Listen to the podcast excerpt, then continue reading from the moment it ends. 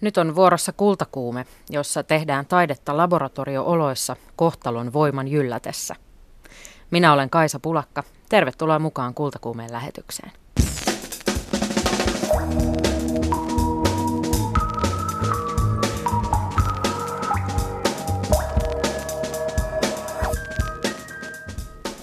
Kultakuume vierailee tänään Tampereen oopperassa, jossa jyllää kohtalon voima – Kapellimestari Santtu Matias Rouvali ja ohjaaja Kari Heiskanen kertovat, millaiseksi Giuseppe Verdin opera Tampereella muovautuu. Lisäksi puhutaan biotaiteesta. Mistä tässä elävien organismien kanssa puuhailevassa taiteenlajissa on kysymys, sen kertoo Suomen ensimmäinen biotaiteen läänintaiteilija Antti Tenets. Juha Hurmeen kolumnissa ihastellaan suomalaisen suksijalkineen monon kiehtovaa historiaa – ja lähetyksen päätteeksi tavataan vielä ja Kaarina Kaikkonen, joka kertoo Ateneumissa näytteillä olevista teoksistaan. Lähetyksen alkuun puhutaan kuitenkin aiheesta, joka vannoutunutta radion kuuntelijaa ja toimittajaa, eli minua, ilahduttaa kovasti. Radiolla menee hyvin. Radio tavoittaa päivittäin 3,7 miljoonaa suomalaista ja sitä kuunnellaan keskimäärin kolme tuntia päivässä – Suuresta median myllerryksestä huolimatta radion kuuntelu on säilynyt tasaisena pitkään. Vuonna 1991 radio tavoitti suunnilleen yhtä suuren osan suomalaisista kuin tänä päivänä. Radion kuolemaa on povattu pitkään, mutta 25 vuoteen radion tavoittavuudessa ei ole näkynyt suuria muutoksia.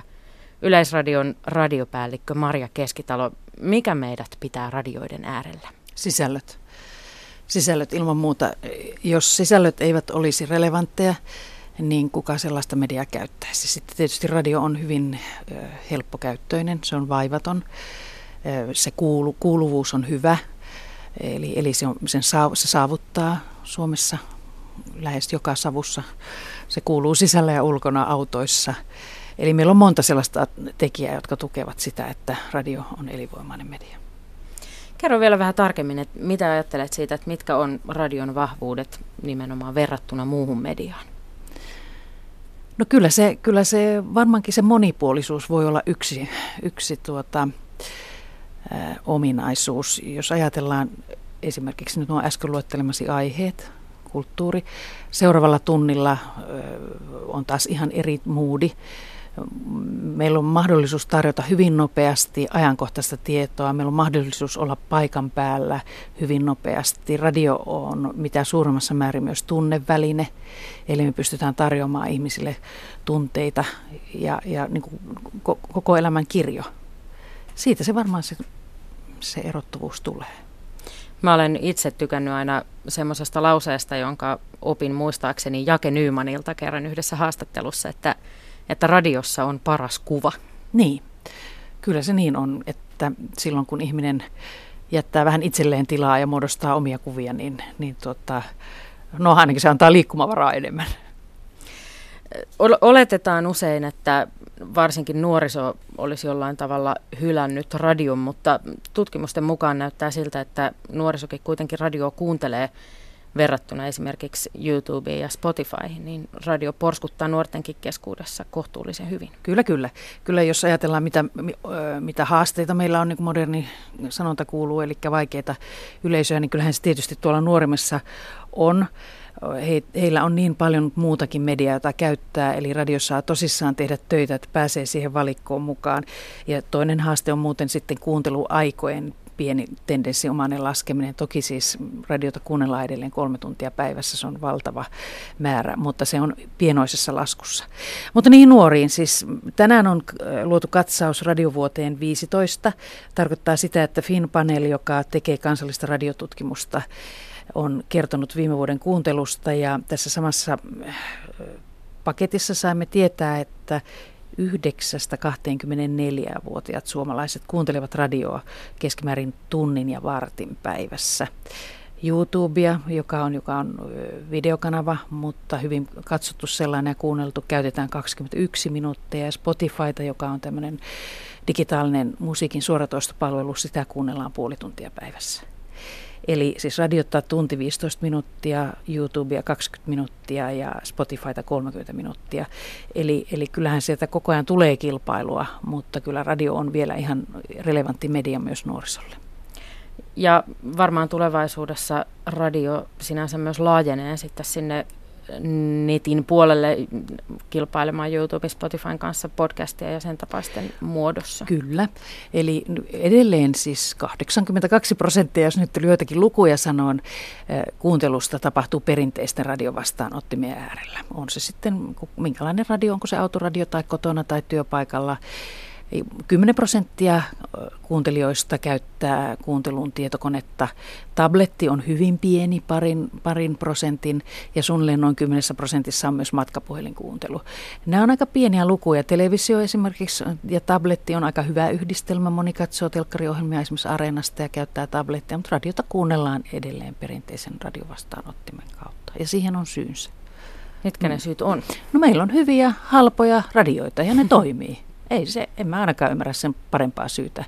Ihminen ostaa radion keskihinnalla, saa oikeinkin hyvän ja, ja niitä voi olla useampia laitteita kotona. Keskimäärin Suomessa on kuusi laitetta per huusholli. Niin, niin ne nyt sitten vaan toimivat. Ja, ja sitten kun myrsky iskee, niin pistää patterit radioon ja sieltä ohjelmaa tulee. Ja siinä on tietysti se radion idea jonkinlaisena tämmöisenä seuralaisena myös, että, että se on vähän niin kuin sellainen huonekaveri, joka ei vaadi liikaa huomiota, että se voi olla siinä taustalla kun tekee muita askareita. Juuri näin, juuri näin. Toiset. Toiset laitteet vaatii silloin enemmän. Maria Keskitalo, Yle Uutisten jutussa tänään arvioit, että ihmiset janoavat radiosta uutis- ja ajankohtaisohjelmia. Mistä tällainen ajatus tästä oikein janoamisesta tulee? No kyllä se tulee tästä arjen työstä. Kyllä, kyllä tuota sen huomaa aivan, aivan selvästi, että nyt siis päättyneen vuoden, edeltävän vuoden aikana on ollut maailmassa ja Suomessa paljon uutisia, paljon sellaisia tilanteita, joita ajattelevat suomalaiset haluavat punnita mielessä, haluavat taustatietoa, haluavat kuulla ja katsoa, lukea ja pohtia, muodostaa mielipiteitään kyllä se, se, on ihan, se on erittäin ymmärrettävää, jos ajattelee, kuinka paljon asioita meillä on kotimaassa pöydällä ja kuinka paljon asioita tulvii tuolta ulkomaailmasta. Niin kyllä se, ja Yleisradion tehtävä on nimenomaan tuoda sitä tietoa ja antaa ihmisille aineksia ajatteluun. Kertooko se tästä nimenomaan tästä ajankohtaisnälästä, että radion kuunnelluin kellonaika on kello 8 ja 8.15 välillä? Kyllä, se sitäkin kertoo. Meillä radiolaisilla on sellainen vanha hokema, joka ei varmaan siitä ole miksikään muuttunut, että aamulla kun ihminen herää, niin hän toteaa, että hyvää minä elän. Ja sitten seuraavana tulee mieleen, onkohan yön aikana tapahtunut jotain ja mitä hän tänä päivänä tulee tapahtumaan. Eli että missä mennään. Ja kaikkeen tähän radio antaa aamulla aika kätevästi vastauksen. No mitä Maria Keskitalo ajattelet siitä, että mikä on kulttuurin asema radiossa? Yleisradion kanavilla, josta tietysti vain voin puhua, se on erittäin tärkeä. Siis jos ajatellaan ihan volumiltaan, mutta myös sisällöltään, radio ja kulttuuri yleisradiossa kuuluvat yhteen. Me tehdään sellaisia kulttuuritekoja, jota tehdään vain radiossa. Jo viittaan nyt viikoittaisiin RSO-konsertteihin, kuunnelmiin. Meillä on, hyvin, meillä on päivittäinen kulttuurin ajankohtaisohjelma, jota juuri tässä yhdessä teemme. Meillä on hyvin paljon puhetta suomalaista kirjallisuudesta, musiikista. Siis radio ja kulttuuri yleisradiossa kuuluvat aivan erottomattomasti yhteen. Mitä muuten ajattelet siitä, että, että mikä on Yleisradion radiotehtävä? Sisällöt. Me, me soitamme musiikkia, mitä meidän kaupalliset hyvät äh, toimialakollegat tekevät myös, mutta sen lisäksi me tehdään voimakkaasti asiaa ja voimakkaasti kulttuuria. Taustoitamme ihan eri tavalla, tuomme, tuomme näkökulmia asioihin. Että kyllä nämä sisällöt on meille se asia, joka on kaiken A ja O. Ja, ja tällaisen palautteen me olemme hyvin aktiivisesti yhteyksissä kuulijoihin, niin se on se ihan pääpalaute meille, että se pitää olla paneutuvaa esimerkiksi täällä Yle Radio yhdessä journalismia ja pitää olla, jos on mieltä, niin pitää pystyä perustelemaan ja, ja meillä on, meillä on niin kuin kovat vaateet sille, että miten asioita käsitellään ja sitä työtä me täällä yritetään tehdä. Maria Keskitalo, jos ajattelet Ylen radiokanavia, niin minkälaista merkitystä annat näille alueradiokanaville? Se on Ylellä hyvin iso osa myös tästä radiotoiminnasta. Aina aika ajoin epäillään, että onko alue medialla tehtäväänsä, kun kaikki on niin globaalia. Ja 18 suomenkielistä ja 5 ruotsinkielistä maakuntaradioa todistavat joka päivä sitä, että alueellisella medialla toden totta on iso rooli. Ihmiset haluavat kuulla, mitä maakunnassa, mitä lähellä tapahtuu, mitä päätöksentekijät ja päättäjät ajattelevat ja mitä päätö- vaikutuksia päätöksillä on. Et mitä enemmän maailma kuohuu ja mitä, mitä enemmän kansainvälistä mediaa on saatavilla, niin, niin se ei todellakaan tarkoita sitä, että alueellisia lähellä olevan median suhde millään lailla romuttuisi päinvastoin sanoisin, mutta sekin pitää tehdä hyvin. Kiitoksia Maria Keskitalo. Kiitos. Kuuntelette kulttuurin ajankohtaisohjelma Kultakuumetta. Minä olen Kaisa Pulakka ja nyt puuttuu peliin kohtalon voima. Jos oopperan kohtaus vaatii hidasta sisääntuloa, niin sitten soitetaan hitaammin. Aina ei tarvitse välittää siitä, mitä partituuriin tai librettoon on kirjoitettu. Näin ajattelevat ohjaaja Kari Heiskanen ja kapellimestari Santtu Matias Rouvali – joiden luotsaamana Tampereen oopperaan valmistuu Giuseppe Verdin Kohtalon voima. Kohtalon voima liikuttaa Tampere-talon lavalla suuria joukkoja.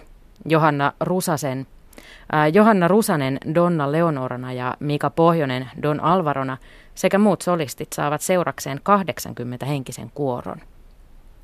Kävin tämän viikon tiistaina Tampere-talossa seuraamassa oopperan harjoituksia ja tapasin kapellimestari Santtu Matias Rouvalin ja ohjaaja Kari Heiskasen. Far.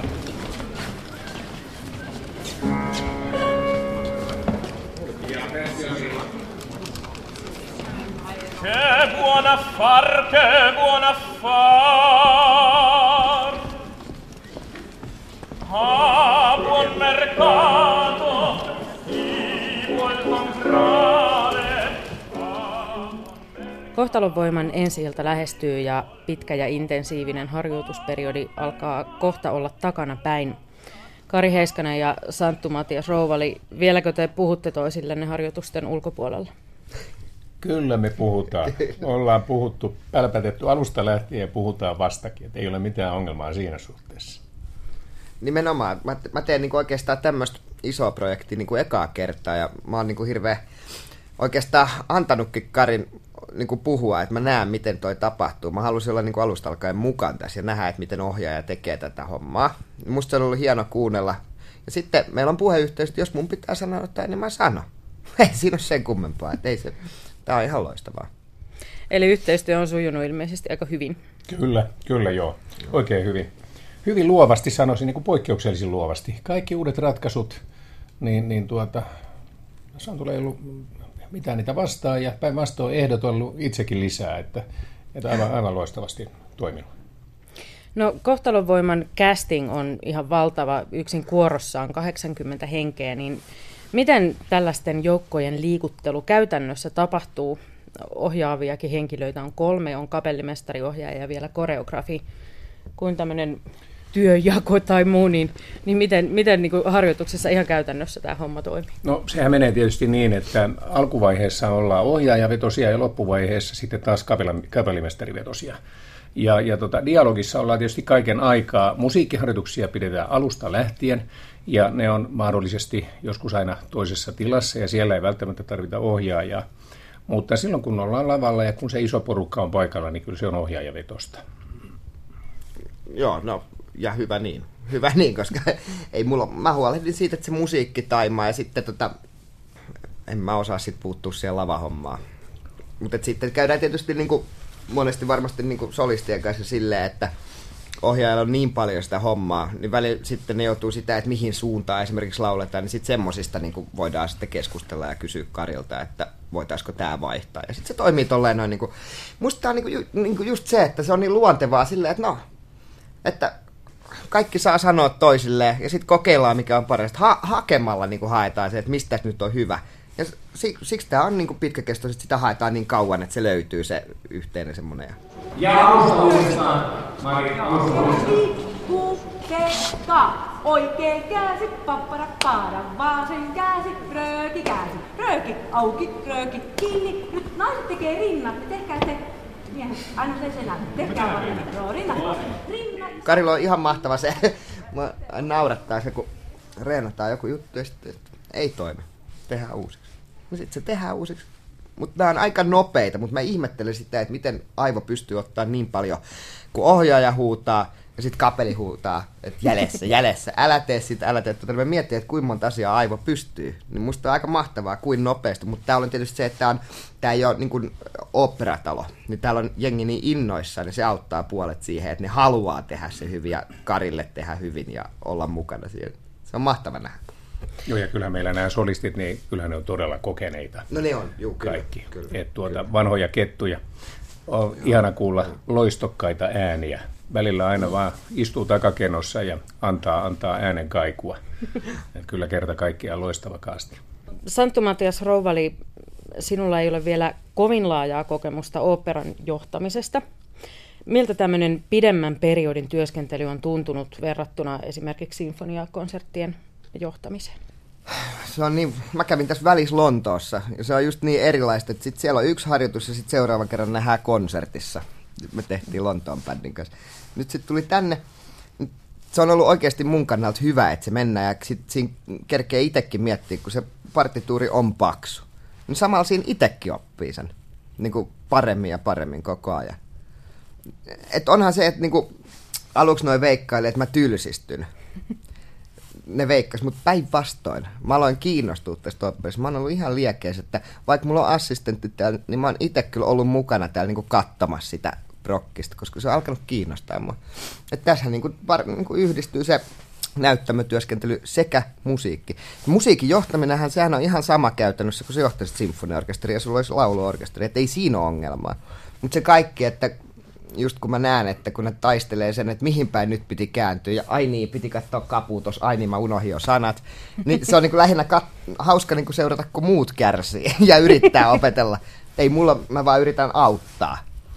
Niin sillä viisiin, mä oon niin kuin auttaja enemmän. Joo, ja toinen on keskeistä, koska siis kyllä tunnetaan sit myöskin joitakin sellaisia kapelimestareita, jotka tuovat oman musiikkinsa siihen konseptiin, jonka, jonka ohjaaja on luonut, ja aina nämä maailmat ei kohtaa. Et jos esimerkiksi on tehty toimintaa tiettyyn tempoon ja sitten sitä tempoa ratkaisevasti hidastetaan, niin se toiminta saattaa muuttua ihan mahdottomaksi tai järjettömäksi. Ja tässä mielessä on hurjan hyvä, että kapelimestari on tietää tarkalleen, että mitä siinä haetaan, mikä on se niin kuin, Joo, kyllä. intentioita, mihin, mihin pyritään. Ja Kyllä. Tässäkin esimerkiksi kuorokohtauksen tempovalinta. Sitten me kat- katsottiin sitä, että okei, nyt on koreografi esittää semmoista toimintaa, nopeeseen tempoon ne ei pysty samaan aikaan hyppimään laulaa, niin sitten otettiin hitaampi tempo. Ja nyt katsotaan, ollaanko vielä samassa, kun tänään mennään sitä kohtausta, että näin ne muuttuu ja sitten siihen pitää niinku itse adaptoitua. Olkaa rohkeita siinä orgiatouhussa. Oikeasti tehkää eroon niistä vahvaa fyysistä liikettä, kiemurtelua ja niin poispäin. Älkää teostella sinä kyllä sano tästä. liian pitkä. Luottakaa siihen. Niin, ja kukaan ei saa tulla raskaaksi, se on selvä. No, miten Kari Heiskanen, sulle, jos sä ajattelet operan ohjaamista, niin täytyykö siinä sitten kuitenkin tehdä tämmöisiä kompromisseja draaman suhteen musiikin ehdoilla? Mä en kutsuisi niitä kompromisseiksi.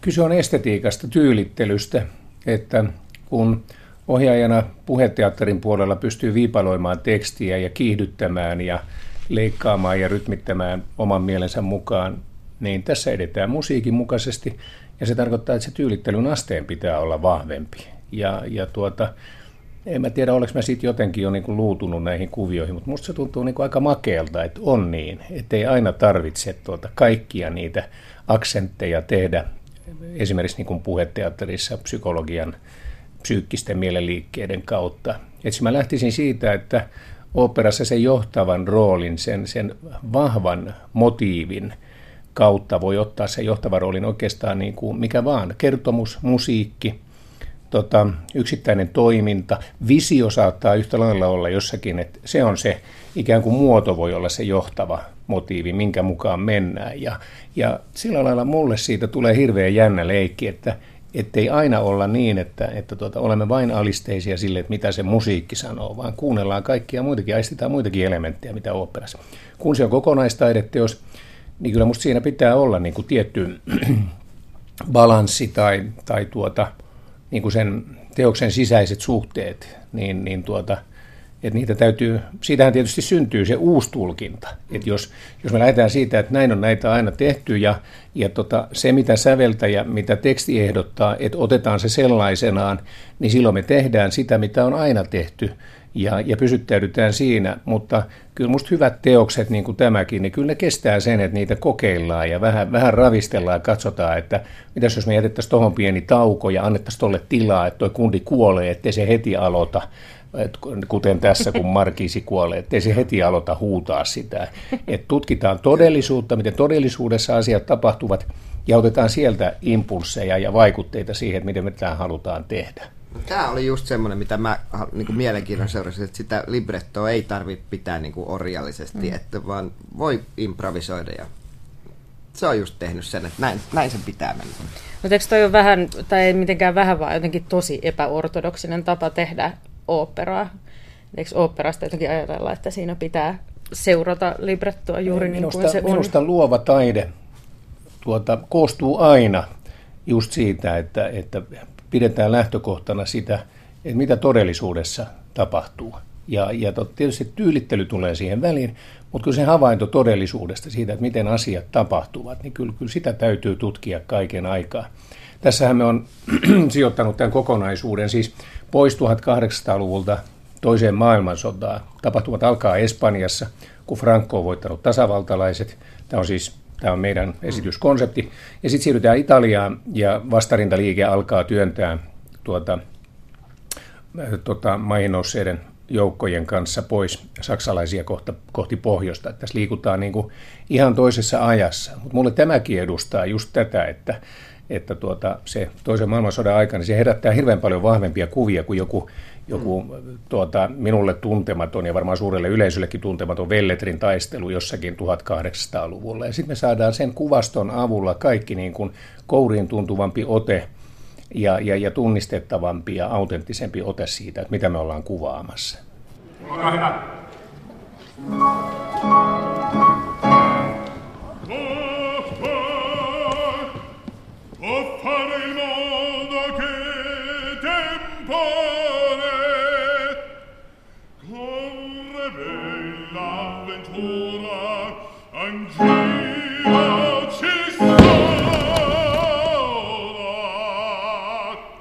No, tätä kohtalon voimaa on joskus kutsuttu, että se on Verdin musta lammas, koska jotenkin ilmeisesti tämä juoni on sangen sekava.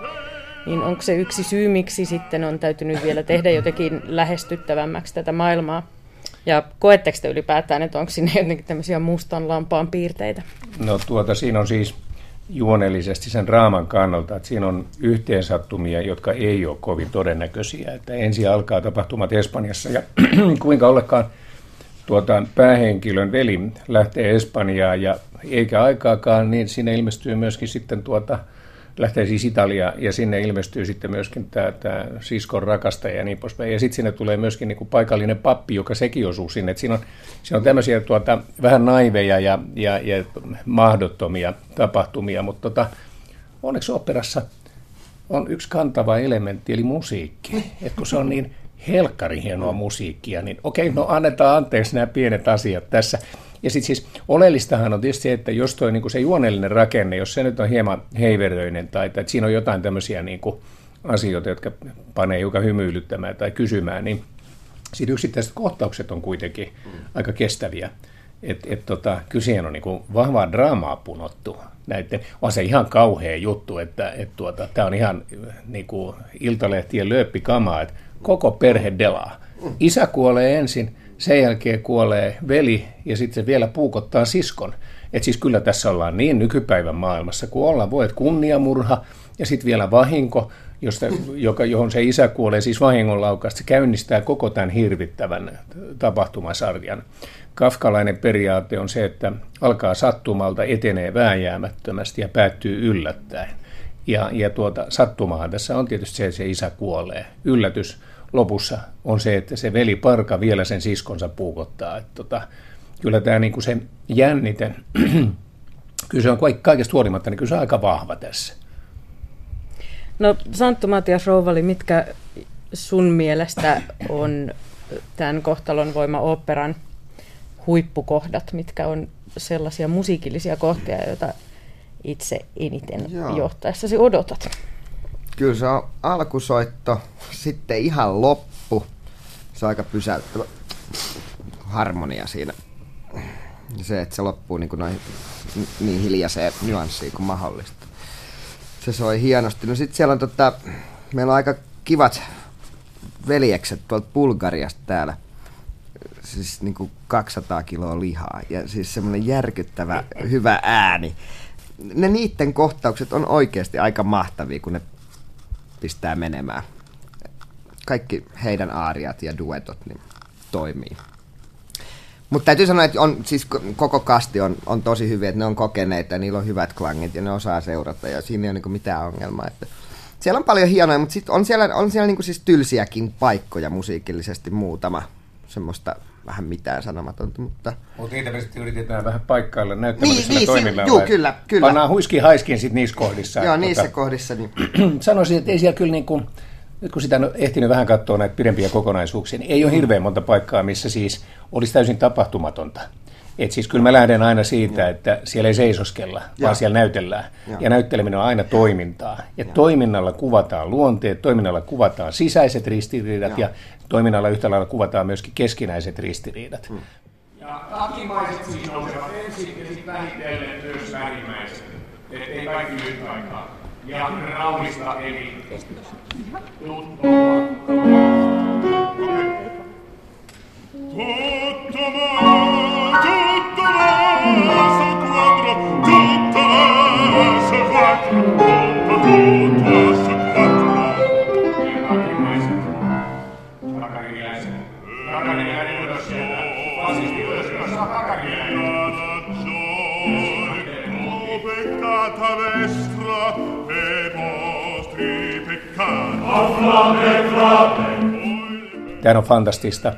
että tuota, kaikki kuorot ymmärtääkseni niin kansallisoopperassa kuin Savonlinnassa ja, ja nämä kuorot, joiden kanssa mä oon tehnyt, niin nehän muodostuu niin, että siellä on 20 prosenttia tyyppejä, jotka on intohimoisia ja kiihkeitä ja hullun lailla syöksyvät tekemään mitä tahansa. 40 prosenttia on äärimmäisen motivoituneita, 60 prosenttia on todella motivoituneita. Ja se viimeinenkin 20 prosenttia haluaa laulaa, vaikkei sit enää luut ehkä kestä sitä kaikkein hurjinta riehumista. Että tota, kyllä sieltä kovia tehoja irtoa. Kyllä siellä on kuorolla hyvin kauniita, hyvin, hyvin, hyvin kauniita jaksoja. Ja just varsinkin tässä meidän kuorossa, kun mä kattelin tuota Karja Kuoron toimintaa, niin se on oikeasti niille senioreille ihan jumppatunti. niin kuin, että, että se on niille siis samalla harrastus, ja ne on äärettömän intohimoisesti mukaisia. Kaikki haluaa kyllä tehdä, että se on mahtavaa seurattavaa. Näin Santtu Matias Rouvali ja Kari Heiskanen. Kohtalon voima saa ensi Tampereen operassa 13. helmikuuta. Täytyy sanoa, että oli aika mieletöntä seurata, kuinka Kari Heiskanen ja koreografi Mari Ruusendaal ohjasivat tuota 80 henkistä kuoroa ja sen liikehdintää. Se oli ihan taianomaista toimintaa. Harvoin on operan kuoro liikkunut lavalla noin räväkästi, ja nyt oli kyseessä kuitenkin vasta harjoitukset. Tiedekeskus Heurekassa avautuu ensi viikon tiistaina suomalaisia talviurheilulajeja esittelevä näyttely Suksi Heurekaan, jossa kävijät saavat testata lajeja mäkihypystä taitoluisteluun ja kelkkailusta ampumahiihtoon. Kuinka ollakaan myös kultakuumeen kolumnisti Juha Hurme on fasinoitunut talviurheilusta. Erityisesti hiihdosta, tai vielä, tar- tai vielä tarkemmin hiihtämiseen tarkoitetusta jalkineesta, monosta. Kaupallisen alan ja mainostoiminnan huipputiimi kokoontui Lahden hotelli Karttonin kabinetissa 17. marraskuuta 1932 kello 19. Läsnä olivat maan kuulu, nopean ja jyrkästi nousevan uran tehnyt liikemies, Lahden Saapas ja Lapikas teollisuus osakeyhtiön johtaja Jussi Mononen – Mainosmiesten kerhon sihteeri, filosofian maisteri Arturi Raula ja Oy Suomen ilmoituskeskuksen mainospäällikkö Arne Salomaa. Lahden Saapas ja Lapikas teollisuus osakeyhtiö oli julkaissut sanomalehdissä kilpailun nimen keksimiseksi yhtiön uudelle tuoteperheelle – Yhtiön johtokunta oli ruotinut saapuneista 1339 ehdotuksesta esille 50 parasta, joista se esitti vielä kolmen kärkeä huipputiimin lopullisen arvostelutyön helpottamiseksi. Raula ja Salomaa kiinnittivät kriittisen huomionsa johtokunnan kolmannelle sijalle ehdottamaan nimeen Iki. He huomauttivat, että sana iki sisältää ajatuksen ikuisuudesta, eli loppumattomasta kestävyydestä. Näin nimeltä puuttuu ajatellussa käyttöyhteydessä asiallinen pohja. Lisäksi se on väritön ja vailla voimaa. Näillä perusteilla kabinetti hylkäsi ikinimen ja nosti sen sijalle kolmoseksi lahtelaisen kauppias Juho Kantolan ehdotuksen Lasal. Tämän nimen etuina pidettiin, että se on yhdistelty lyhennelmä toiminimen nimestä, matala vokaalinen ja sama eteen ja taaksepäin luettuna, aivan yleismaailmallisen mainostavan mukaisesti. Johtokunta oli sijoittanut kakkossijalle nimen Aito, joka oli saanut kahdeksan ehdottajaa eri puolilta Suomea. Kabinetin arvostelulautakunta kiitteli nimen kansanomaisuutta ja lyhyttä sekä sen eräänlaista nöyrää ja vilpitöntä kerskumiselle vastakkaista luonnetta. Aitosana yhdistettynä johonkin tuotesanaan todistaa tuotteen olevan sekä sen valmistuksessa käytettyihin tavara-aineisiin että valmistusmenetelmiin nähden oikeata laatua. Moitteen sijakin löytyi. Nimi on niin tavallinen, että markkinoille voisi ilmaantua muitakin samannimisiä tuotteita, eikä noin tyypillisen sanan voi varata yksin oikeutta. Sana ei myöskään ole yhtä voimakas sävyltään eikä yhtä soinnillinen kuin johtokunnan ykkössuosikki, mono.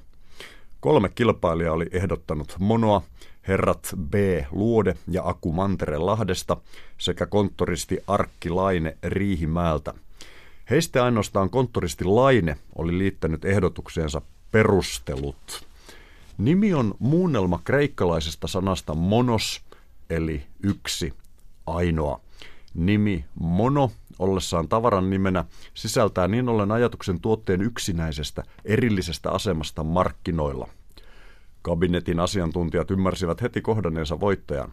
He pitivät nimen perustelua onnistuneena, koska nimi viittaa itse tavaran laatuun. Ainoa laatua markkinoilla, nimeämättä kuitenkaan ainoatakaan tuotteen ominaisuuksista, jolloin vältetään se vaara, että jollekin kilpailevalle artikkelille annettaisiin joku toinen saman tavaran jotain toista ominaisuutta kuvaava nimi. Maisteri Raula mainitsi Mono-nimen eduksi vielä sen, että nimi on hyvin voimakas, vokaalinen, soinnillinen ja lyhyt sekä erittäin helposti muistiin syöpyvä, jotka kaikki ovat mainonnan kannalta erittäin tärkeitä ominaisuuksia. Nimestä Mono on sitä paitsi erittäin helppo sommitella liike- ja tavaramerkki sellaiseksi, että se vielä lisää nimen muistiarvoa. Kokous oli päättynyt. Seuraavana päivänä 18. marraskuuta kokoontunut yhtiön johtokunta saattoi yksimielisesti siunata asiantuntijoiden valinnan vahvistamaan mielikuvaa yhtiön tuotteiden ainutlaatuisuudesta, huomioiden vielä, että monos-sanan johdannaisia käytetään merkityksessä yksinäinen, ainutlaatuinen, yhdyssanan osina kaikissa sivistyskielissä. Hyvillä mielin huomioitiin myös, että sana on oivallinen lyhennys tehtaan perustajan ja johtajan sekä koko maassa tunnetun kenkäkauppiaan Jussi Monosen nimestä. Konttoristi Laine sai palkinnoksi 1500 markkaa sekä täydet hiihtovarusteet, hiihtokengät, sukset, sauvat ja siteet. B. Luode ja Aku Mantere saivat lohdutuspalkinnoksi suksi siteet. Yhtiö sai erinomaisen tuotennimen uusille valmisteilleen, saappaille, hiihtokengille, suksisiteille, sannikkaille ja saapas rasvalle. Yhtiö sai myös uuden nimen. Jussi Mononen tajusi vielä vuoden 1932 loppuun mennessä ristiä yrityksensä modernin virtaviivaisesti mono-osakeyhtiöksi. Suomen kieli sai täydellisen yleisnimen hiihtojalkineilleen.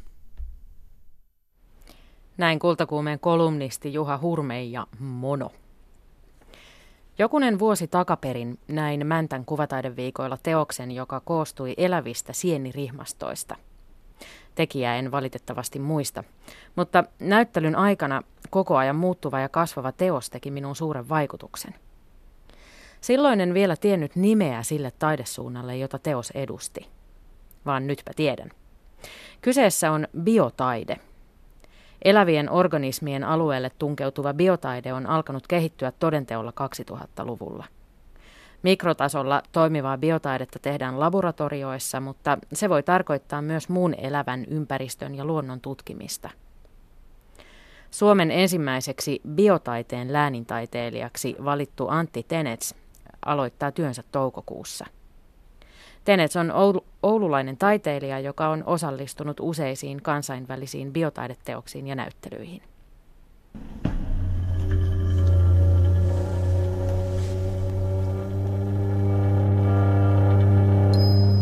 Biotaide on taiteen muoto, missä käytetään elävää living matter, elävää materiaalia. Ja ne teokset, mitä esimerkiksi jos netistä hakee hakusanaa biotaide, niin viittaa suoraan niin kuin laboratoriotyöskentelyyn tai tämän tyyppisiin kehittyneisiin tekniikoihin bioteknologiassa. Mutta se kattaa tällaisessa suomalaisessa kontekstissa niin sisälleen hyvinkin la- paljon laajemmankin näkökulman. Ja, ja, ja biotaiteen seura esimerkiksi on vahvasti tuonut sitä esiin 2008 vuodesta saakka ja tehnyt yhteistyötä Kilpisherran tutkimusaseman kanssa, joten siihen on liittynyt tällainen maisemallinen ja hyvinkin suomalaistyyppinen luontokokemukseen perustuva näkökulma myöskin.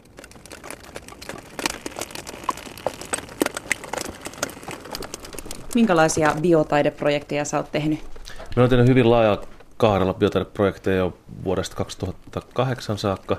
Ja itse asiassa me niin kuin en mitenkään tietoisesti suuntautunut biotaiteen suuntaan, vaan se sattui niin, että mentiin, mentiin ja tehtiin sellaista e-mobile art-hanketta, joka oli Euroopan laajuinen osittain kansainvälinen hanke, missä tutkijat ja taiteentekijät kohtasi meidät niin puoliväkisin pakotettiin tekemään ryhmätöitä, jolloin erilaiset osaamisen alueet osuivat yhteen niiden teosten tekemisessä. Ja tehtiin sitten Thessalonikin nykytaiteen, Kreikan nykytaiteen museo teoksia ja Katowicea Puolaa. Ja siellä tehtiin, me olin mukana kahdessa teoksessa, jossa oli hyvin vahva biotaiteellinen näkökulma mukana. Ja käytettiin maaperäbakteereita jään kanssa, eli tällainen ympäristömuutokseen liittyvä CryoLab teos ja sitten toinen teos, mikä sitten laajeni oikeastaan tuonne, tuonne Science Gallery Dubliniin 2009 Growing Light and Other Conversations, missä rinnastettiin revontulteen tällainen fluoresentti vihreä valo ja sitten tällaiset geenimanipuloidut hiiva, hiivasolut, jotka tuli MITin laboratoriosta. Ne striimattiin, siis video, video linkitettiin sitten sinne näyttelytilaan ja verrattiin tällaista ihmisen muokkaamaa ympäristöä ja sitten avaruudellista laajaa ympäristöä, joka jossa on samanlainen väri, väritapahtuma ja samantyyppinen niin kuin esteettinen tapahtuma käynnissä. No mikä on viimeisin juttu? No viimeisin ihan puhdas biotaiteilijan juttu, niin, tai biotaidetta läheltä liippava juttu on teos, joka tehtiin Making Life-näyttelyyn ja Making Life-teopajan yhteydessä, joka taas oli myöskin biotaiteen seuran, seuran tota, järjestämä tällainen koulutus, kansainvälinen koulutus taiteilijoille bioteknologia ja syntyttisen biologian saralla ja siinä käytettiin magnetotaktisia bakteereita. Meitä oli taiteilijaryhmä ja, ja, ja yksi taidefilosofi mukana siinä, eli se ei ollut mitenkään sellainen henkilökohtainen teos myöskään, että tämä oli tällainen ryhmäteos, jossa op, periaatteessa teossa tehdessä myöskin opittiin paljon. Katsotaan, miten tulevaisuus tuo tullessaan. Miten, kun sä puhut kaikista bakteereista ja muista mikrobeista, niin kuulostaa siltä, että sun pitää tietää niistä tosi paljon. Onko sä jotenkin biologi tai biokemisti tai jotain sellaista? Ei, ei kyllä se on ihan visuaalisten taiteiden puolelta niin kuin ponnistan, mutta mulla on taustana, itse, itsellä siis henkilökohtaisesti taustana yli kuusi vuotta työskentelyä tiedekeskuksessa, arktisessa, arktisessa keskuksessa, jossa me rakensin ja kehitin näyttelyitä.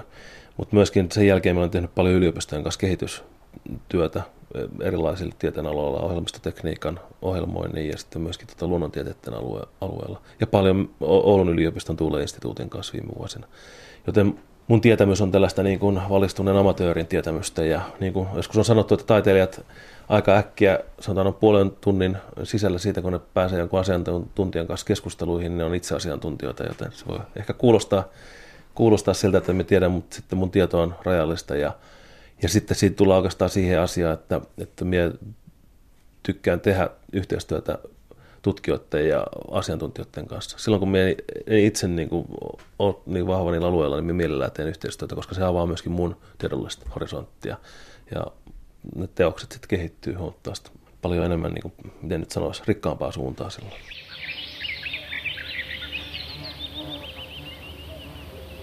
Sä aloitat läänintaiteilijana tuossa toukokuun puolivälissä, ja se on kolmivuotinen pesti sä oot niin koko valtakunnan biotaiteen läänintaiteilija. Mitä se sun työ sitten tulee olemaan?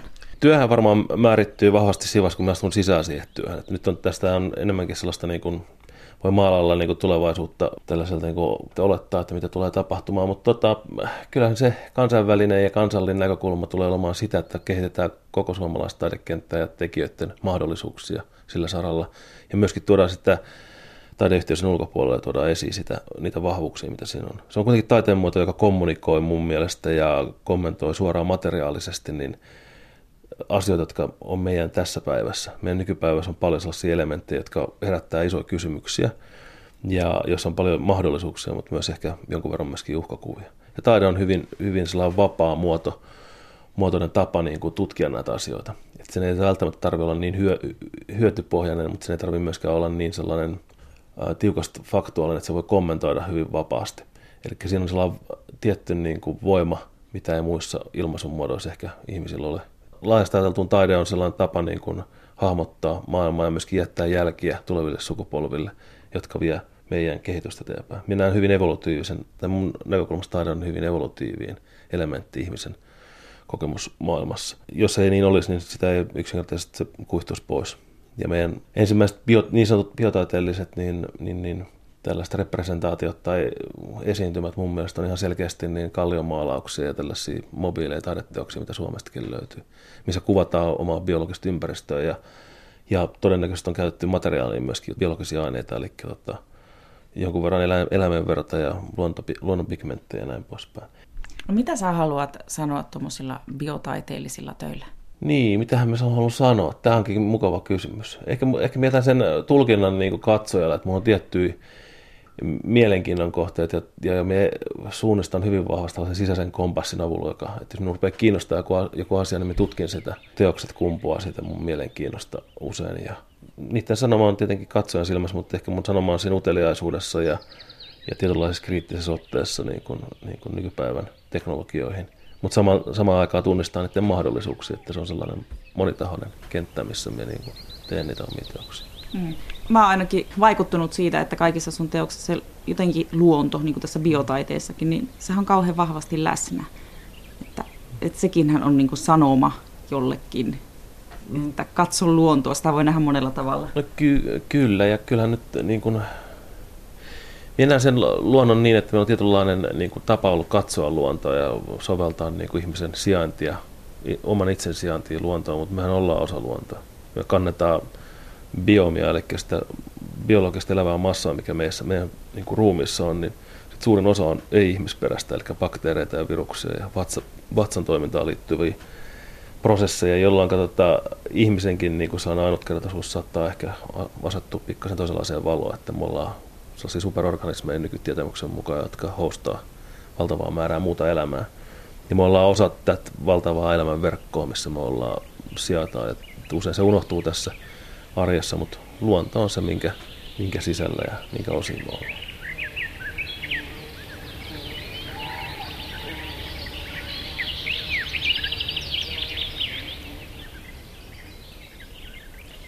Tulevaa läänintaiteilijaa Antti Tenetsiä haastatteli Kati Jurkko. Pysytään kuvataiteen parissa. Ateneumissa Helsingissä avautuu huomenna kahden kuvanveistäjän näyttelyt.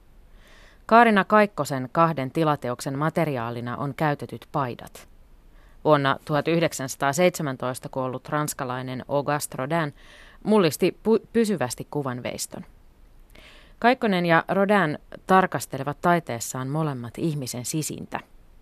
Rodin riisumalla, Kaikkonen käyttämällä teoksissaan ihmiskehon pintaa peittäneitä tekstiilejä.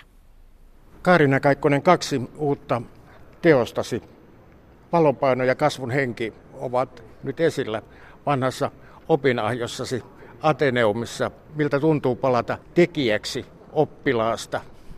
Mahtavalta. Aivan aivan varmasti mun uran huippuhetki tämmöinen, että mä pääsen tähän vanhaan. vanhaan. Mä muistan suurena huippuhetkenä myös sen, kun mut valittiin tänne opiskelijaksi ja mä sain astua ensimmäisenä päivänä sisään tähän taloon. Niin kyllä, kyllä nyt on aivan yhtä hieno olo. Tulitko opiskelemaan nimenomaan kuvaveistoa? Ei vaan maalausta.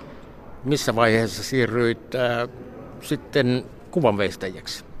No aika pian, kyllä mun ensimmäisessä yksityisnäyttelyssä jo vuonna 1984 niin oli veistoksia mukana. Että kyllä se melkein heti, heti oli niin, että kolmiulotteiset teokset kiinnosti enemmän kuin se tasoon tehty maalaus yhteen tasoon ja sitten se levisi heti siitä jo suurempaan kokoonkin.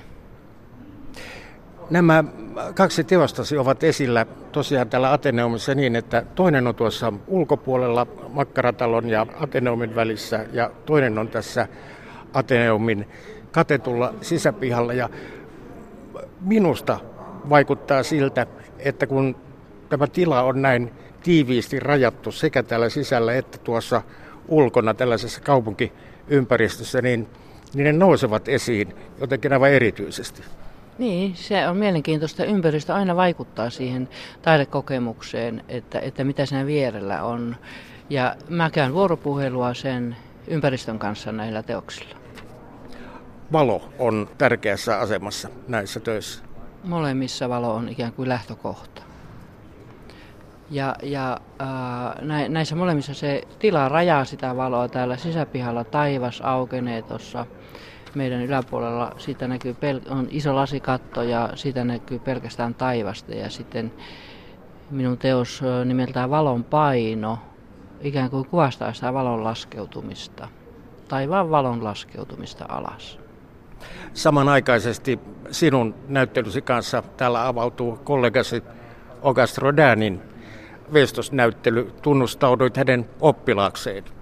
No niin, minä haluan tunnustautua hänen oppilaakseen. Hän on, ja on aivan ihanaa, kun sanot, että hän on minun kollega, koska, koska tota, Rodan oli, silloin kun mä tulin tähän koulun opiskelijaksi, niin mä ihailin Rodania suunnattomasti ja mä matkustin Pariisiin ja kävin katsomassa näyttelyn ja, ja tota, se voima se, ja tunteen ilmaisu voima, mitä hänen veistoksissaan oli, se puutteli minua suuresti.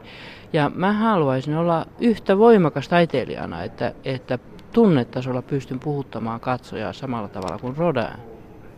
Rodin kuvasi paljasta ihoa. Sinun materiaalinasi ovat taas äh, tekstiilit, jotka ovat peittäneet ihoa.